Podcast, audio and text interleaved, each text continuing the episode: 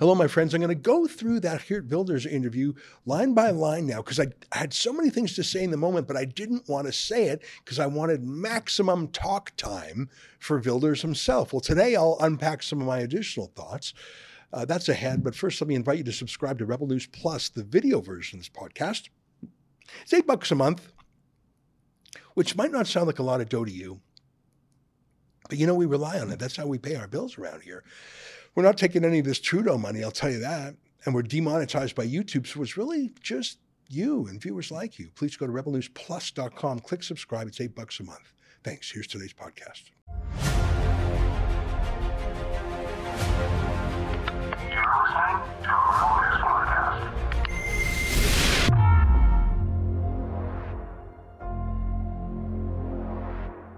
Tonight going over the interview with Geert Wilders line by line. I've got some more thoughts to share with you. It's December 1st, and this is the Ezra Levant Show. Shame on you, you censorious thug.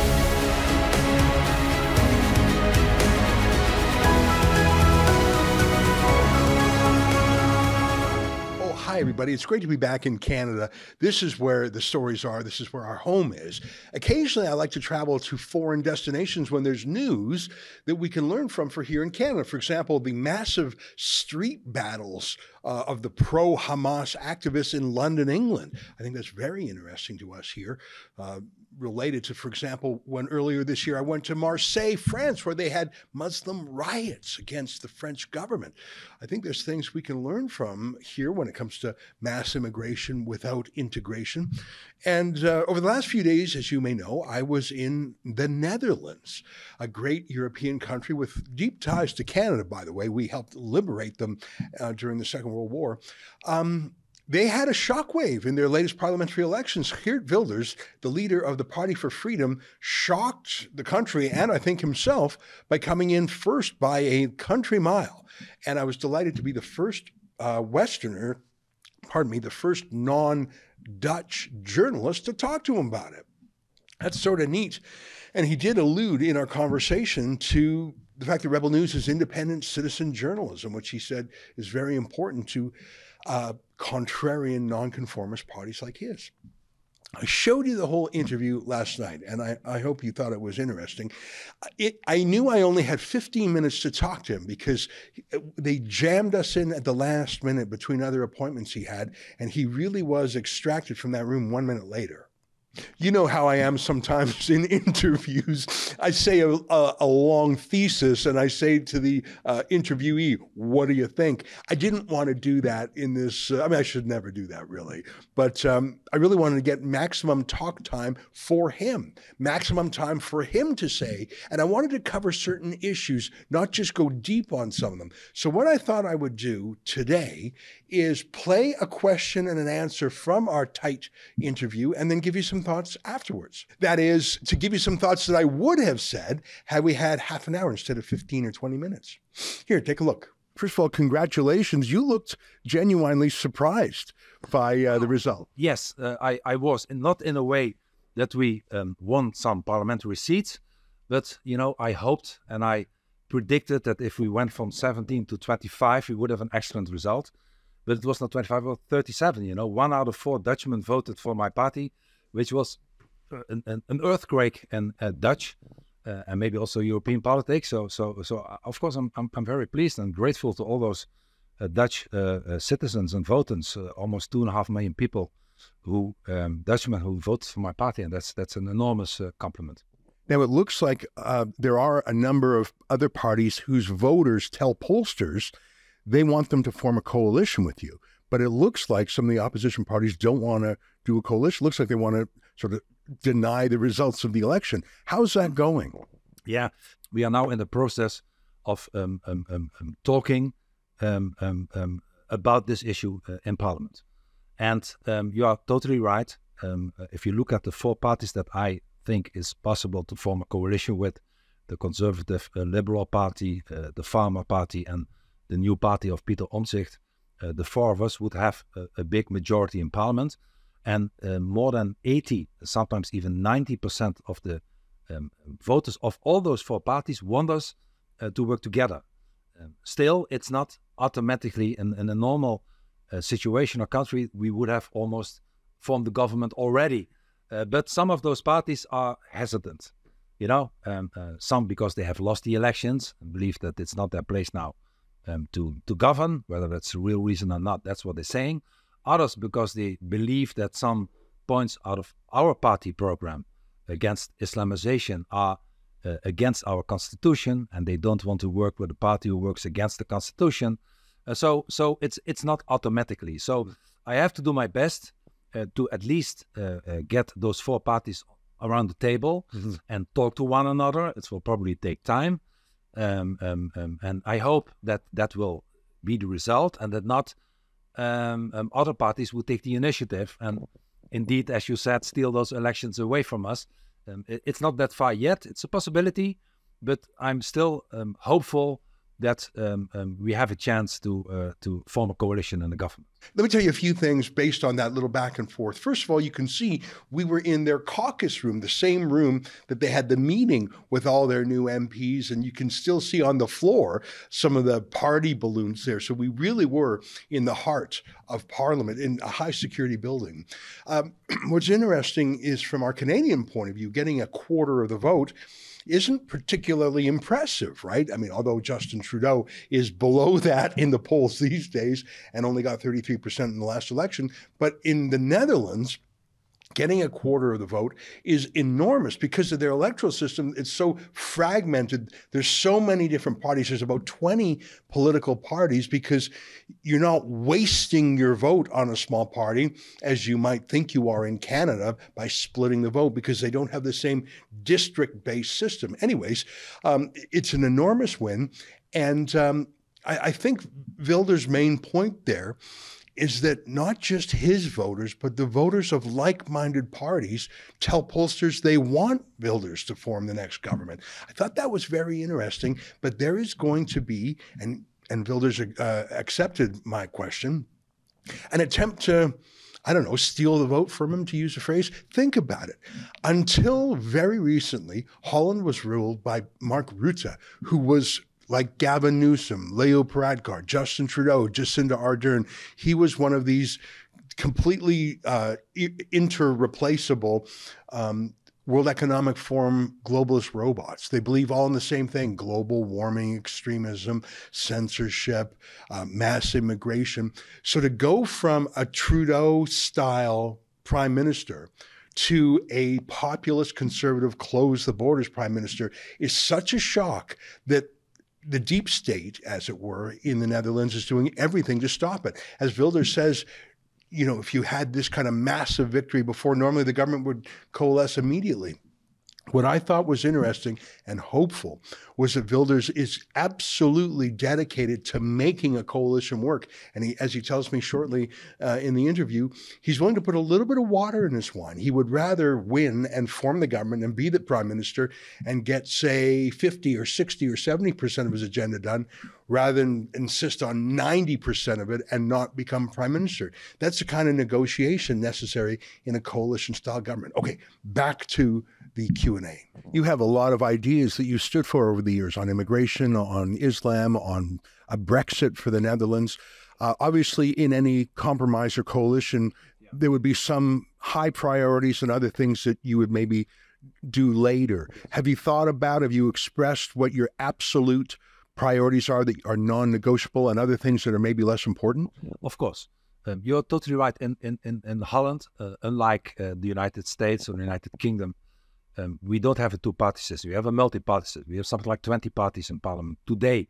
And uh, to get a majority, um, um, you need to compromise. You cannot make sure that your whole party program will be um, um, the government program. It's impossible. If you, if, you, if you aim for that, you will always be in the opposition. So I have to compromise. And it's a very good question. What are our priorities? Our first priority is uh, to, to, to cut back in the enormous figures when it comes to immigration and asylum seekers. You know, it's, it's Holland cannot face it anymore. The European Union cannot face it anymore. All the measures that that that the European Union as a collective is making are totally ineffective, and we have um, um, um, we are overcrowded, and, and and the people are fed up with it.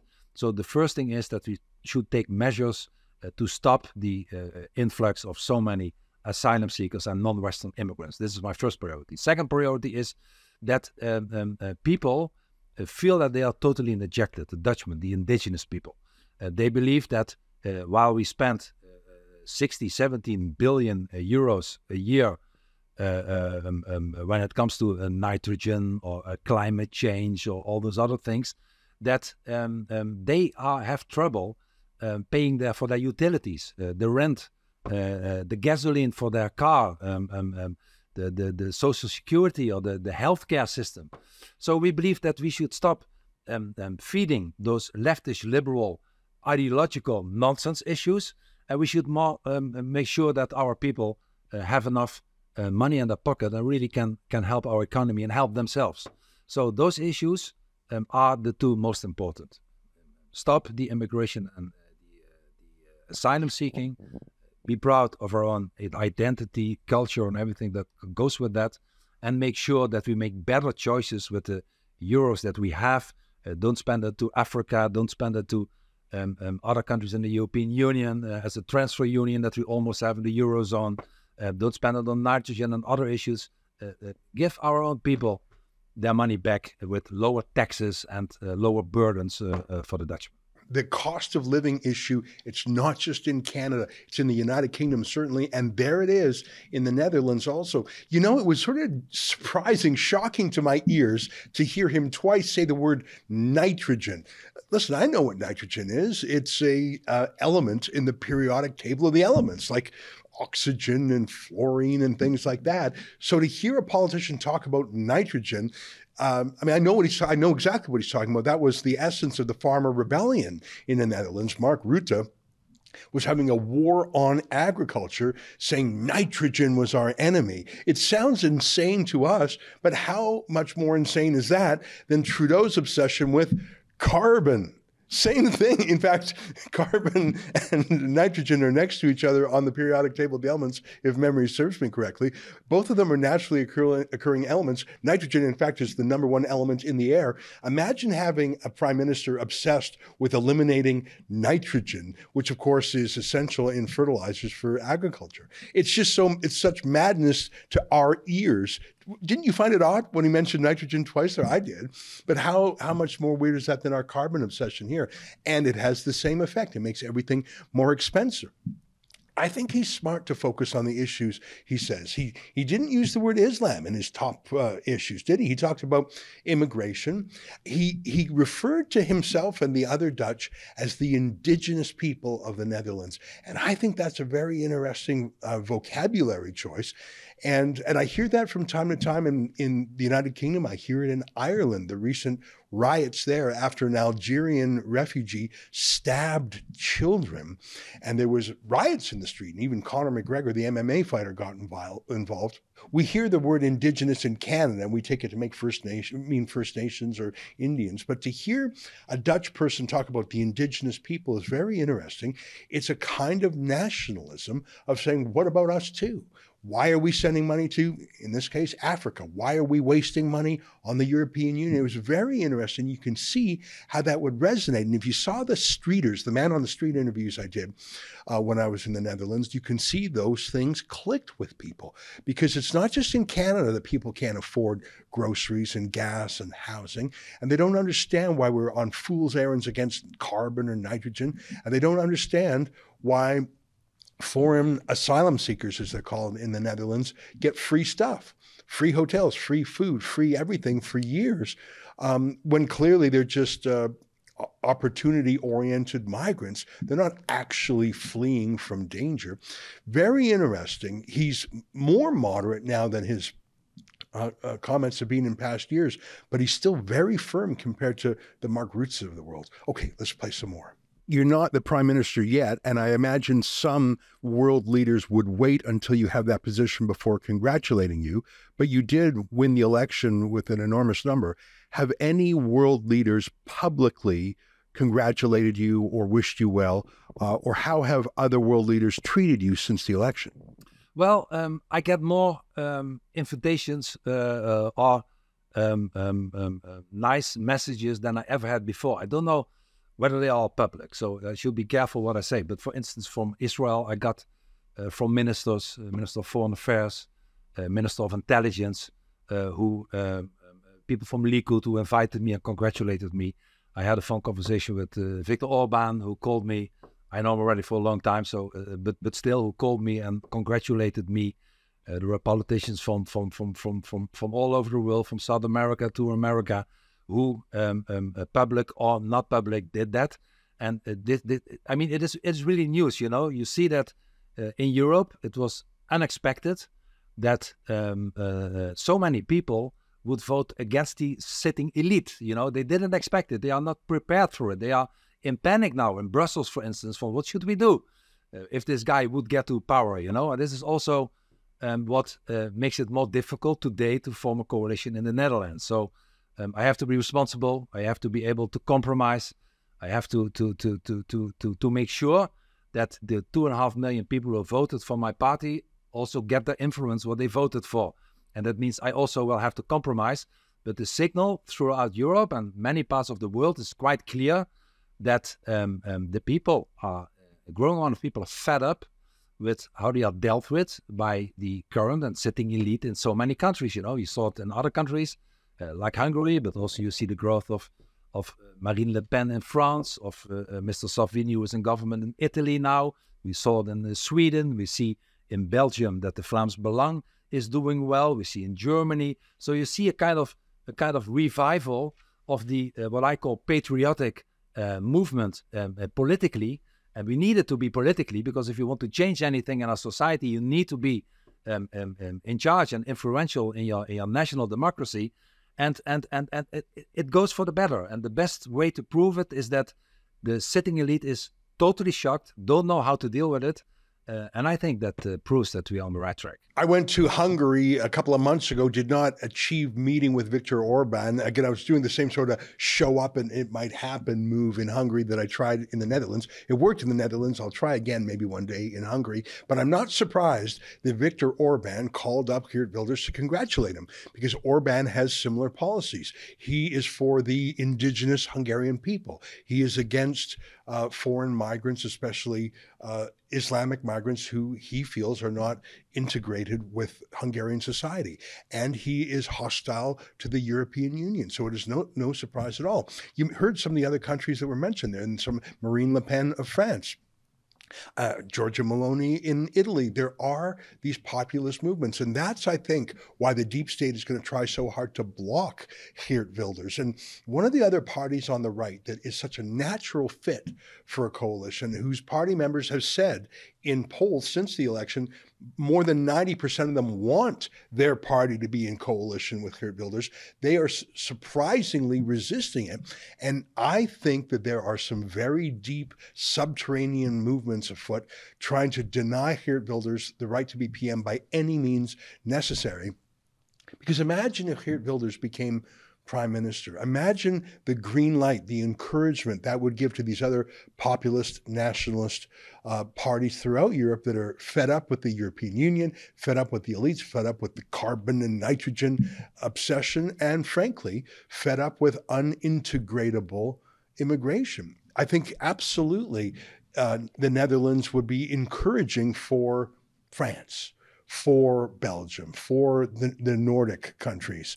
And I think that's why Geert Wilders has not been able to form government yet, and he actually may have it stolen from him. I think he's coming across very reasonably here, and I shouldn't be surprised. He's been in politics for decades, and I, I think he's had a chance to really think through what he will do with his um, enormous seat count. So I think he's putting a great foot forward. One quick point before we go back to the interview.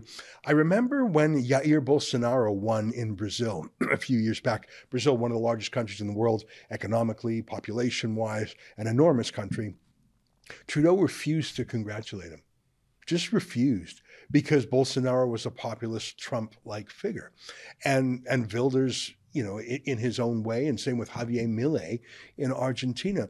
Trudeau was so petulant that he put his own personal distaste ahead of the national interest and would not reach out to Bolsonaro.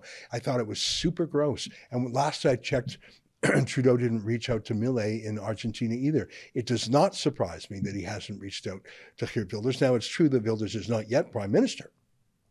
And perhaps in some sense, it might be premature to congratulate him as prime minister since he's not that yet. But to congratulate him on the vote.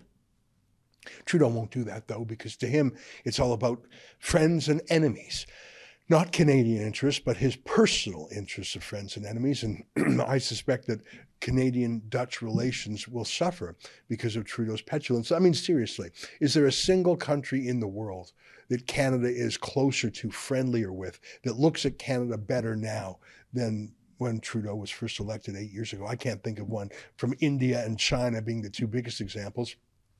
To Joe Biden walking all over Canada, to like really, I mean, maybe Cuba is friendlier to Canada now. I'm not sure. Maybe Ukraine is because Trudeau's giving him dough. But even then, I think actually Harper was a much a stronger and more meaningful ally to Ukraine. Trudeau is awful at foreign relations, and I'm not sure why anyone ever thought otherwise. All right, let's go back to the interview. I saw you last night uh, at an event. There must have been 30 or 40 police there. And I remember when I visited you before, your security is a very high priority because of threats of violence, but there's also another fear. People who criticize immigration or Islam, uh, they don't just have fear of assassination, they, they have fear of being called racist. Yeah.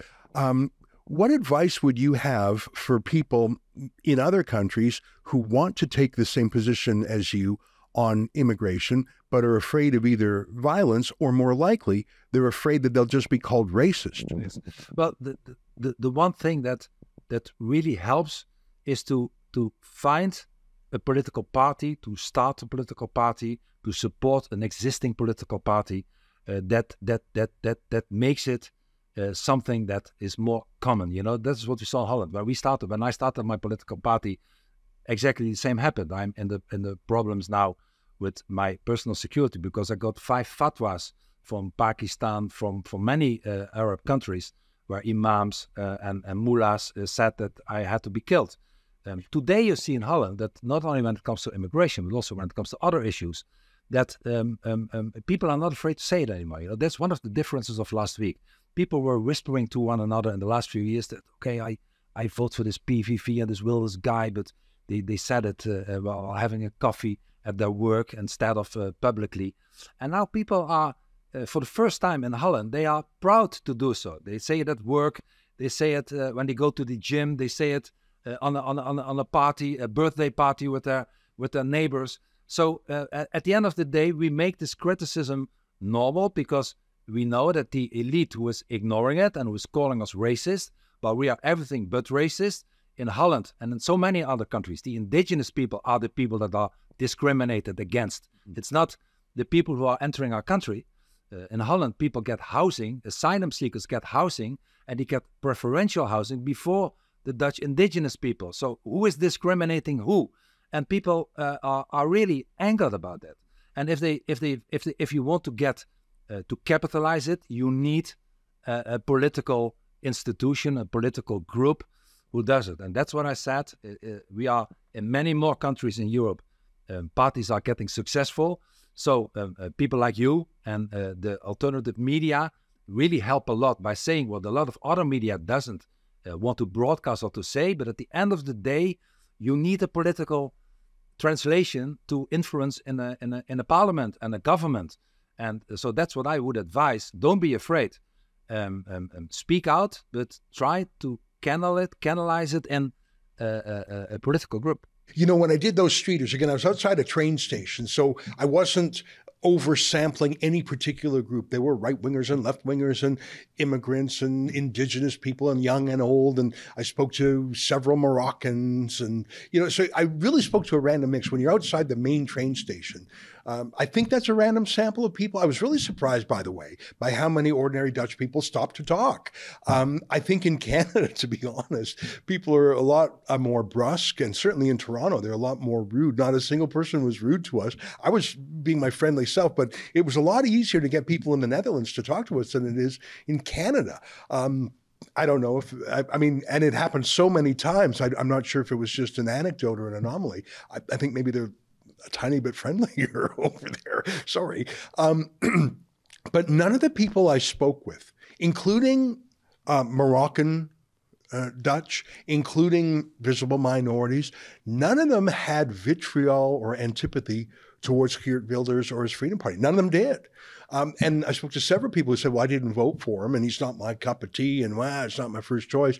But no one was full of a derangement. Like it wasn't that Trump derangement syndrome. You know, if you mention Trump, people start shouting at you. And like there wasn't any of that craziness. Now, Geert Wilders has tweeted in recent days that the mainstream media has gone absolutely nuts against him, absolutely smearing him in a number of ways. And I'm sure that's true. But I just found on the ground that he actually has been normalized. And if you have a quarter of the Dutch population voting for him, that means you can't just say, oh, some kook, because in your own family, in your own friend group, as he said, you know, at a barbecue, the gym, or a birthday party, odds are if you're with a group of four people, one of you voted for him and maybe another one thought of voting for him. So it's very interesting. He's been plugging away at it for 20 years. And and even his language, like what about the indigenous Dutch people? Uh, he says that and it resonates. And I think that ordinary Dutchmen were just no longer scared off by the regime media because, you know, they, they, the media has lost its, its credibility. When you talk about we have to stop nitrogen and carbon to save the world, people say, really? When you have the establishment discredit itself uh, with lockdowns and vaccine mandates and abuse its trust, as has happened over the last three years, I think people are more willing to embrace contrarians and rebels than they were before. And I thought that was just a very interesting encouragement. And he's absolutely right. Um, I think of the parties in Germany, the AFD, the Alternative for Deutschland, which is like Geert Wilders' party. I think that they, if Geert Wilders can become PM, that will encourage other countries to do the same. And that's why this is such an important battle. And remember, they tried to strangle Brexit in the cradle. When the Brexit election happened in early 2016, people were shocked. They didn't believe it. And even the government that held the Brexit referendum, which was a nominally conservative government, didn't believe in it, didn't want it. They thought the, the referendum would just be a way to blow off steam and say, look, no one agrees with this. They were shocked by it. And they spent years trying to stop it from actually being fulfilled. And I think that they're going to try and do that to Geert Wilders. They're shocked by it. They're going to try and stop it from being fulfilled. And that's why it's such an interesting race to follow. Okay, back to the interview. Other countries like Canada, the Conservative Party is pretty conservative and pretty freedom oriented, but it still has an open borders immigration policy. In the United Kingdom, the Conservative Party open borders policy every day across the English Channel. What advice would you give to freedom oriented conservative parties uh, who are obviously afraid of losing um, the vote of uh, new new immigrants? What, what, what advice would you have for Canada or the United Kingdom? Well, don't be afraid. Um, first, don't be afraid. A lot of people will support you. Secondly, it's a totally misconception that the immigrants would disagree because maybe for some people surprisingly, the immigrants agree. Many of the immigrants agree. For in Holland, uh, many of the immigrants, even many Muslims, voted for my party because they know that when there is too much influx of immigration, that the integration and the success for them will only uh, diminish. So they also are in favor of less immigration. They know, they see what will happen with the housing, with the with the income, with the jobs, with everything. So surprisingly, it's not surprisingly, but surprisingly to many people, they are often our allies. They don't want uh, more immigrants to come as well. And the own voters, the indigenous people, they, uh, in, in, a growing majority, also feel the same. So uh, don't be afraid to be political correct or incorrect. Uh, just state your mind. Uh, people believe. I always make the comparison to one's person's house. You know, you have to be able in your own house to decide who will be your guest and when the guest should leave. And that should, this should be your autonomous uh, and a nationwide and, and, national decision. In Holland, most of it, we, we gave those powers to the European Union. Canada is a sovereign country. There is no European Union in Canada. So the Canadian government really can decide um, to um, close the borders for people they don't want to enter, like President Trump uh, did and is planning to do if he would win uh, next year by uh, uh, people from certain countries. So don't be afraid. Just do it and you will be surprised how many people support it, including uh, the um, um, immigrants themselves. Well, that's undoubtedly true. I, I, I mean, incredibly, pollsters for the first time are starting to ask questions about immigration, about diversity. Is diversity our strength? Uh, and I've seen it in a number of newspapers. Leger, for example, Canada's uh, one of Canada's most reputable pollsters. We've actually done some work with them too, by the way. Um, they show that uh, if anything, people want less immigration, not more, and people are doubting that diversity is our strength. Of course, there are some benefits from having a mix of people from all over the world. That's uh, undoubtable, but uh, having a common bond amongst us common beliefs is is more important. This is what the polls say, and I think Wilders is right. Um, if you are a new immigrant to a country, you're trying to fit in. You don't want to be picked on. You want to be liked and trusted, and if so many immigrants are coming in that it's creating a national crisis, you you don't want that because you'll be on the brunt of any negative feedback. And I think there's some truth to it. And just because someone themselves is an immigrant to Canada, for example, doesn't necessarily mean that they want a million immigrants a year to Canada also. Uh, not just because it may redound to their discredit, but because they also don't like housing prices being driven up and wages being driven down. I think Wilders is right trouble is we've never had that chance. You know, I saw a tweet by our friend Candice Malcolm, the boss of True North, the other day, and someone was talking about uh, Pierre Poilievre being alt right or far right, and and Malcolm, uh, Candice Malcolm posted this tweet, and I just want to read some of it or skim it because she was right on. I mean, how right wing is Pierre Poilievre? Does Poilievre want to lower immigration numbers, focus on integration, and abandon Canada's failed multiculturalism agenda? No, he barely mentions immigration and hasn't committed to lowering levels from Trudeau's historic highs, doubling the number of annual newcomers. Does Poilievre oppose radical Islamists? No, he barely mentions radical Islamist ideology and occasionally uses Islamist talking points like the ill defined and always weaponized Islamophobia.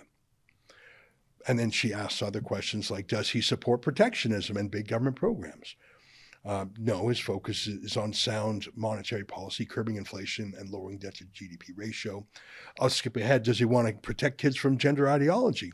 No. He voted for Bill C 4, which makes it illegal for psychologists to offer anything but gender affirming care to confused and indoctrinated citizens. Anyhow, I won't read the whole tweet to you, but you know, just how right wing is Pierre Poilievre on immigration and multiculturalism and Islam there's actually no difference between him and Trudeau. Now, someone might think, well, maybe he's just waiting to get elected before he reveals his true self. I'm not sure if that hopeful approach to politics has ever worked in history. Um, there's no doubt about it. Pierre Poilievre must win the next election, in my view, and Trudeau must be ousted. But uh, he is no right wing conservative populist in the vein of Geert Wilders, at least not yet. But uh, you have to shape the political battlefield before your champion enters the ring. You can't expect Pierre Poilievre to be the cutting edge on issues. That the, the political debate has to be opened up and chewed over first for people to come to a national consensus to lower immigration, to get away from diversity is our strength, equity, inclusion, to get away from transgenderism. And that's one of the important rules of in, uh, rules of independent journalists, by the way. That's why I'm excited to see other media doing polls and talking about these same questions. Okay, let's uh, we're almost done the interview. Let's watch a little more. I'm grateful to you for fitting us in your schedule. I know you have to leave in about three minutes. Can I put some ideas to you and you can give me like a 30 second top of mind response? Um, what are your thoughts on Russia, Ukraine in 30 seconds, if it's possible? Yeah. Well, um, um, I believe that uh, Russia is the bad guy here. Um, I believe that whatever you think of the Ukraine, corrupt country, but um, um, it's a sovereign nation, and the, uh, Russia should not have uh, uh, started the war against Ukraine. So I, am on the part of the of the of the Ukraine here. I believe that the Dutch should not give um, um, defense material to them um, because we have very little material ourselves, and other nations are doing it. Um, I believe there should be negotiations instead of a war. But I'm very clear that the one who started it is Russia and nobody else. Isn't that interesting? He started off by saying Russia's the bad guy. And then he immediately said, well, that doesn't mean that we have to support money or give money or give weapons or things like that. I, I, think that's a principled position, but you would never hear that in Canada either. There's such a lockstep by all the political leaders. It's like, I mean, it is absolutely the entire political, military, media establishment in Canada uh, isn't just that Russia is wrong, which I think most people would probably agree with that. I mean, invading another country is a violation of so many norms. But once you say that, as Wilders said, does that mean we have to shovel money in military and refuse to even contemplate a diplomatic solution? I don't know. I think Wilders has a more realistic position. It's more in line with Viktor Orban. And even though the Netherlands obviously is part of the Western Alliance, uh, I think it shows that other countries have a more wide ranging debate about key issues like that than we do here in Canada. In many ways, what Geert Wilders is saying is part of a conversation that I think many Canadians would like to have, but we don't have it. And I think one of the reasons is their multi party system if you really do have 20 parties in your parliament, that means you're going to have a wide range of opinions on almost anything. We don't have that in our country. We have the Liberals and the Conservatives, the only two uh, parties ever to form government in the last century. You've got the NDP and the Bloc Québécois for some uh, uh, smaller agendas, but neither of them will, will likely ever win. And then you have a handful of Green candidates coming in at the margins, but you really don't have a diversity of opinion. I recall this scene in the last federal election where all five party leaders essentially held hands and made a, uh, I don't know, like a, a public service announcement for vaccines. Do you remember this at the last leaders debate where all five leaders basically agreed on everything? We're all in this together. We've come so far in the fight against COVID, it's time to finish this pandemic for good. So get vaccinated. If you know someone who hasn't, talk to them. For our kids, for our communities, for our economy, it's how we get forward together. Vaccines are safe and effective for use. Vaccines are the best way for you to protect yourself, your family, and your community. So get vaccinated. Let's fight COVID 19 together. Pour vous protéger vous-même, pour protéger les plus fragiles d'entre nous, pour protéger l'ensemble de la population, le meilleur moyen connu demeure le vaccin. S'il vous plaît, soyez responsables, soyez solidaires, faites-vous vacciner. Merci. We all agree getting vaccinated is the way forward. We're all in agreement this is not a partisan issue, so please get vaccinated.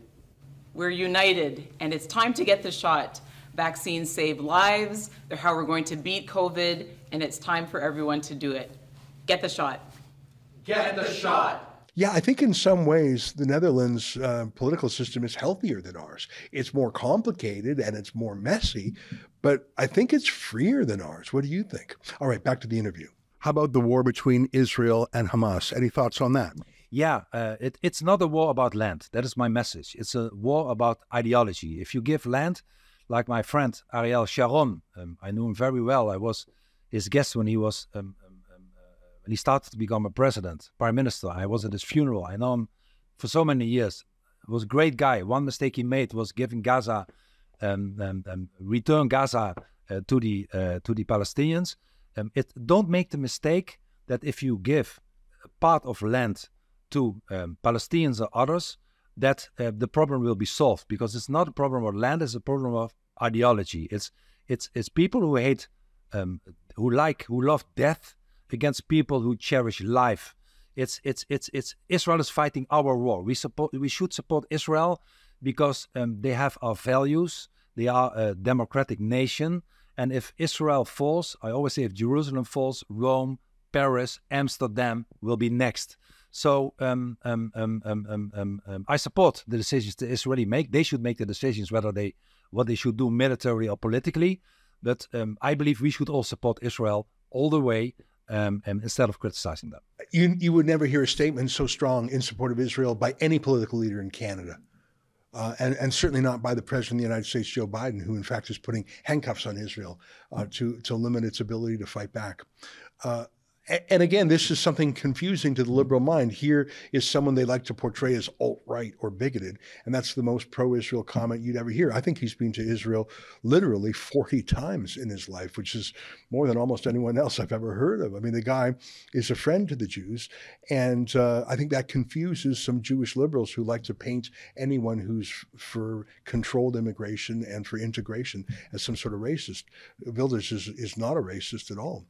Um, I thought that was a very interesting comment there. And um, again, it's something that we don't have here in Canada now, do we? Came back to the interview. I think I only have time for one last question. Earlier, you mentioned independent media like Rebel News.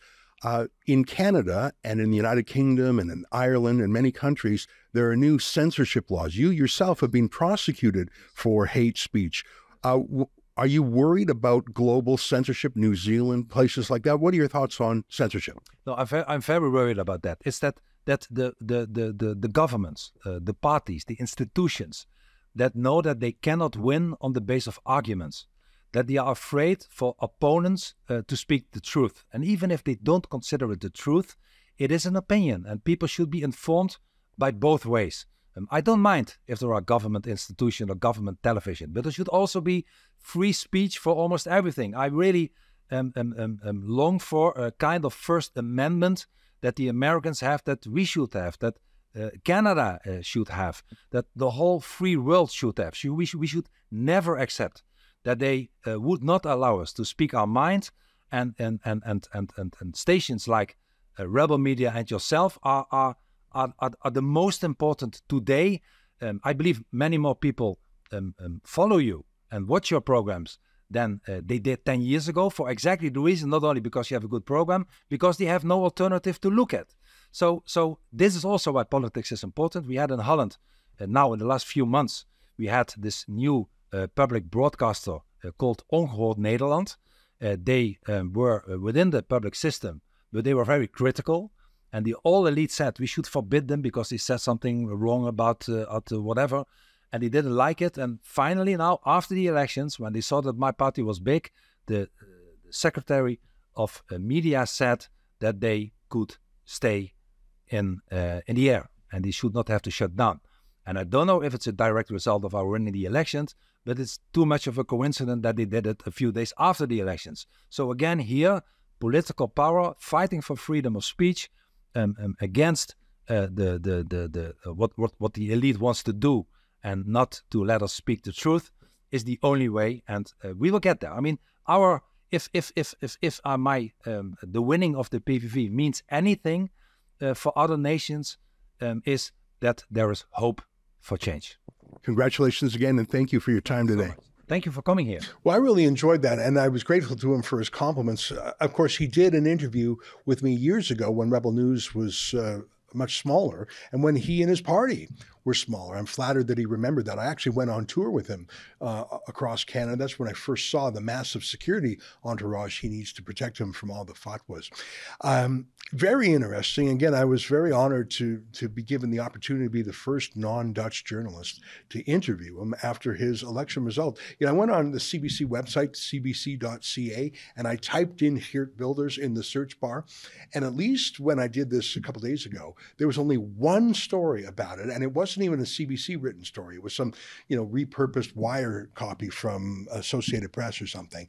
Um, which is odd because there's a lot of Dutch people in Canada, and the Netherlands is a fair sized country. It's not as big as Canada, but it's about half our population. And in any event, this is a momentous uh, occasion.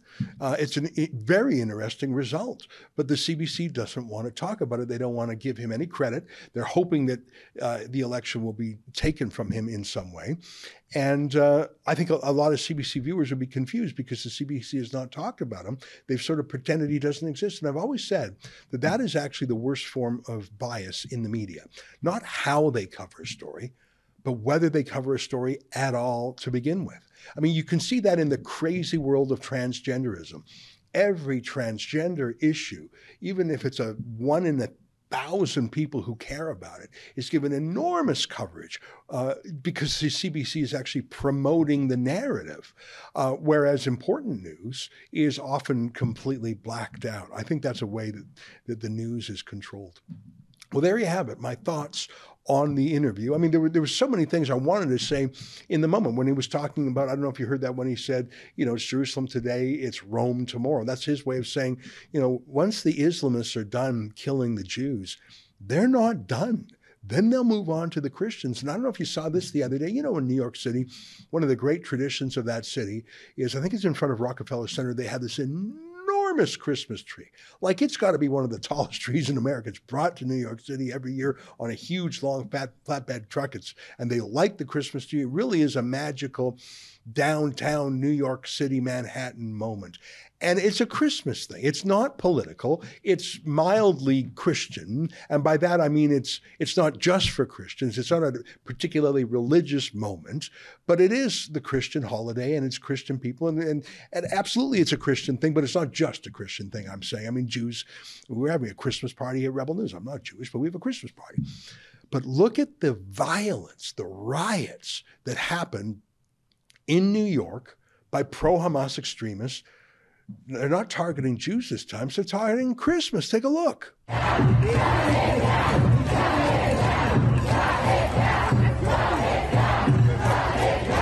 Yeah, that's what Wilders is talking about. Jerusalem today, Rome tomorrow. That's his way of saying they're going for the Saturday people first and then the Sunday people.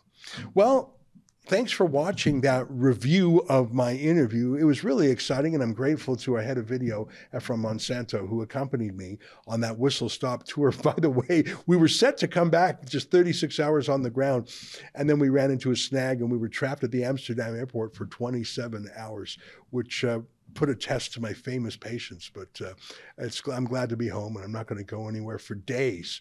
Uh, stay with us. Our friend Sheila Gunn Reid is next.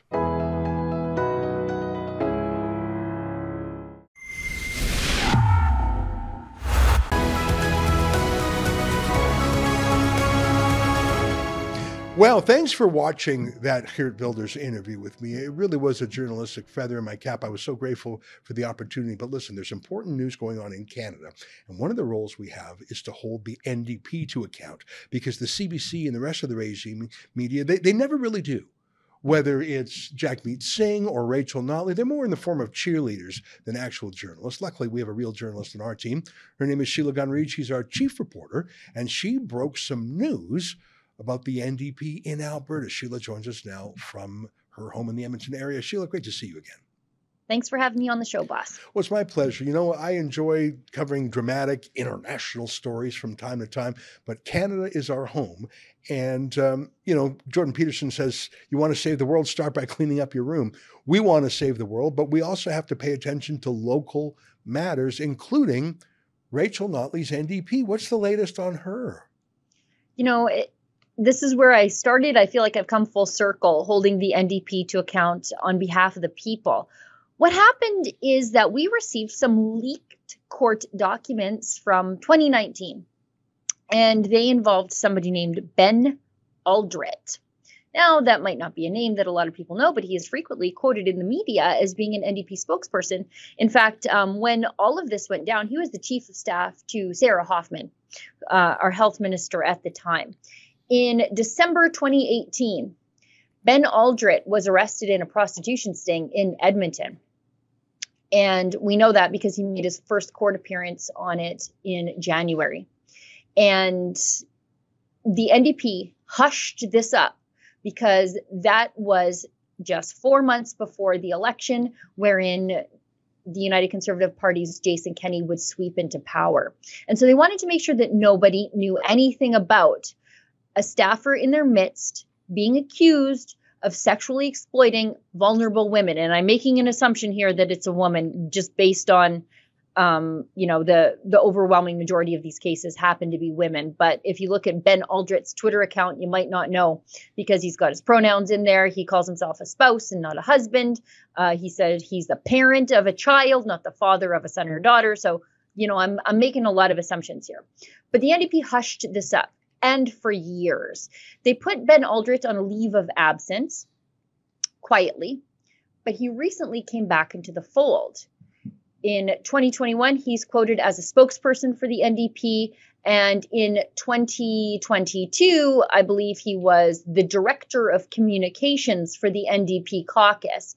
This went through two election cycles, and not a single member of the mainstream media touched this story. I assume they probably knew about it, but if they didn't, they know now. And you know what? They haven't uttered a single word on this. And if you know that this was UCP, the mainstream media would be lighting their hair on fire about yeah. this. You know, uh, any crime is a serious matter if you're in the government. You have to be law abiding. Uh, I'm not saying that there's no such thing as redemption or people paying their price and coming back. I, I, I actually, as I get older, I believe in second chances more, as long as you're contrite and have have done a penance of some sort. But there's something uh, a special character to sex crimes, uh, especially prostitution. It's not just, you know, it's not shoplifting or a drug offense, uh, where frankly, uh, I mean, and a lot of crimes are, are sort of victimless crimes, uh, especially on the drug side. Well, it's probably not true. Your family is a victim, but when you engage in female trafficking, it is always under duress, and there's an exploitation there that is very political, and it's what feminists claim to be against. And that's why I think this is so noteworthy, is that the NDP will tell you that conservatives hate women and they are the champions of women. But here you have someone who who exploited trafficked women who many in many cases they're they have some psychological problems, some mental health problems.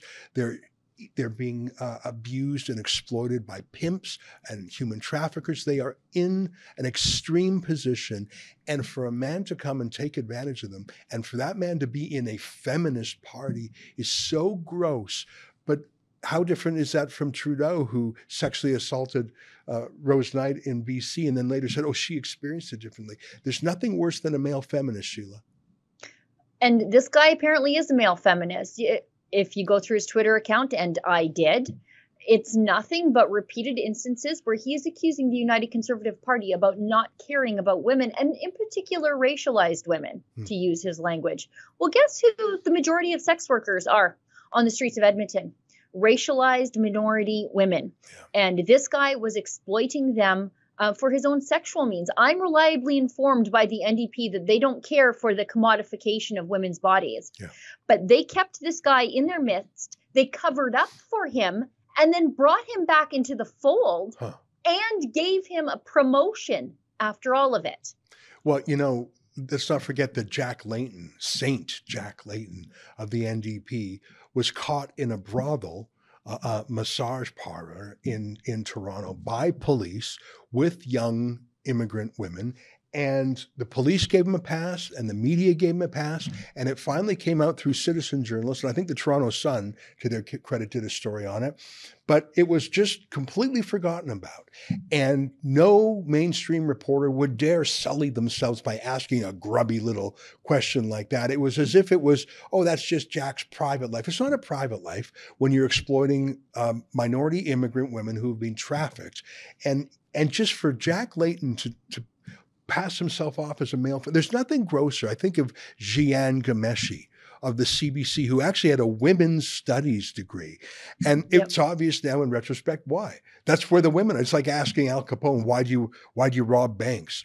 Well, that's where the money is. Why did you join? Uh, why did you get a women's studies degree? Because that's where the women are. And these serial abusers, it, it, they are preemptively feminists to put everyone else on the back foot so you won't think that they're that they're sexual predators and to preemptively take away. I mean, I, am certain that Trudeau's entire feminist shtick is just a preemptive defense against questions about things like when he sexually assaulted Rose Knight in Creston, BC. It's so gross. What, what's he doing now? Is he still with the NDP? That's not clear. Um, he says he works in freelance communications, but like I said, up until very recently, he was being quoted in me- media reports as working for the NDP. When I did this story, he had the NDP URL, the link back to the website in his Twitter bio.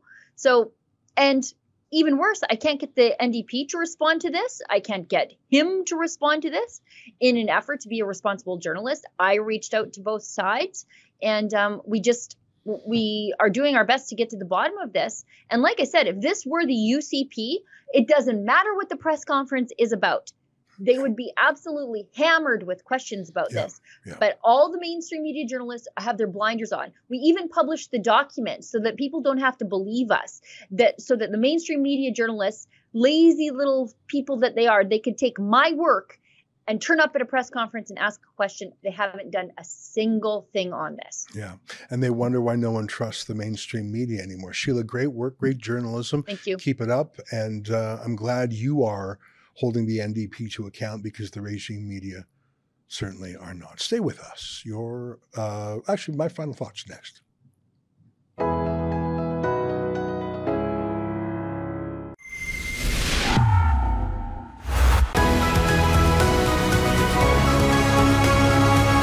Well, thanks for your patience. And I should have thanked Sheila for hosting my show when I was uh, on my journey to the Netherlands. I think it was worth it to sit down with a newsmaker, uh, the man who's likely to be the next prime minister of the Netherlands. It felt like a, a moment where Rebel News sort of proved that we can play with the big boys, even beat them, being the first non Dutch journalist to interview Geert Wilders and to see what's going on there because those issues, wasn't that an interesting interview? The way he talked about indigenous Dutch people standing up for themselves and about stopping wasting money, sending it outside the country, and uh, the crazy war on nitrogen. And, uh, and it sounded even crazier just hearing that, but we do the same on. I, I think there were a lot of things to learn there. And his advice to parties in the West, including in, in Canada, I thought that was very useful. I'm going to think about this interview for a long time. And if he does become prime minister, which I hope he does, I got to have a keen interest in that country because I've got a bit of a connection to their boss now. And um, I hope to keep in touch as news warrants. That's our show for today. Until Monday, on behalf of all of us here at Rebel World Headquarters, to you at home, good night and keep fighting for freedom.